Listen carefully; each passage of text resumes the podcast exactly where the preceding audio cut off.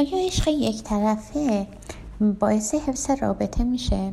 متاسفانه باید بگم خیر زیرا شما یک بازی تنیس رو در نظر بگیرید که دو نفر باید بازی کنند اگر یک نفری هر چقدر خوب بازی کنه و عالی بازی کنه و بسیار هم در بازی ای باشه اگه طرف مقابلش با بازی نکنه یا اینکه به اندازه اون نتونه خوب بازی کنه و یا به عبارتی سطح بازی اونها در واقع در یک لول نباشه باید بازی رو متوقف کنه.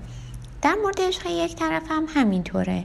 اگر هم ازدواجی باشه تا بعد از یک مدت کوتاهی بیشتر نمی‌تونه دووم بیاره.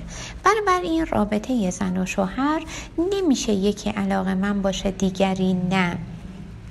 اگر یکی اونقدر به دیگری علاقه من باشه میشه اسمش رو عشق گذاشت. ولی اگه طرف مقابل به اندازه او علاقه من نباشه بعد یک مدت کوتاهی دوام نخواهد آورد. عشق در واقع یه نوع داد, و ستته البته منظور, منظور از داد و ستت به معنی معامله نیست بلکه دو نفر باید در مبادله عواطف با یکدیگر قرار بگیرن. اگر مبادله در روابط اونها نباشه بعد یک مدت کوتاهی رابطه پایان میپذیره.